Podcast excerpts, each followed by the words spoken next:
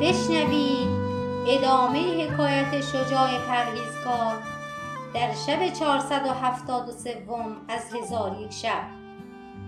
گفت ای ملک جوانبخت مسلمان اسیر با دخترک به راه افتادند آن جوان با دخترک بر اسبی بنشستند و آن شب را تا نزدیک صبح همی رفتم. چون صبح برسید از راه به خانه رفته.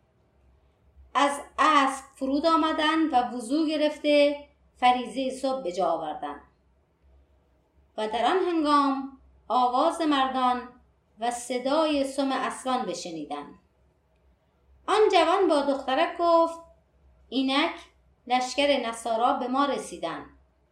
اکنون تو را حیلت چیست؟ دختر گفت وای بر تو مگر حراس می‌کنی؟ جوان گفت آری. به حراس اندرم. دخترک جواب داد چه شد؟ آنکه از قدرت پروردگار و یاری او به من گفتی. بیا تا به سوی پروردگار تضرع کنیم و او را به یاری بخوانیم. شاید که ما را یاری کند و به لطف خود ما را دریابد. پس هر دو دست به تضرع آوردند و این ابیات همی خواندند. چون دعایمان امر کردی بی هجاب این دعای خیش را کن مستجاب. پس در آن حالت آن جوان دعا می کرد. دخترک آمین می گفت. جوان آواز برادر شهید خود بشنید که او می گفت ای برادر بیم مدار و محزون مباش که این جماعت لشکر خدا هستند و ایشان ملائکن که خدای تعالی به سوی شما فرستاده که تزویج شما را گواه باشند و خدای تعالی با شما ملائک را مباهات می کند و شما را اجر شهیدن عطا کرد و زمین را از برای شما فرو پیچید. شما تا هنگام برآمدن روز در کوههای مدینه خواهید بود. چون به نزد عمر ابن خطاب برسی از من او را سلام برسان. و در آن حال آواز ملائکه بلند شد و به آن جوان و دخترک سلام دادند و گفتند که خدای تعالی هزار سال پیش از آن که آدم را بیافریند این دخترک را به تو تزویج کرده.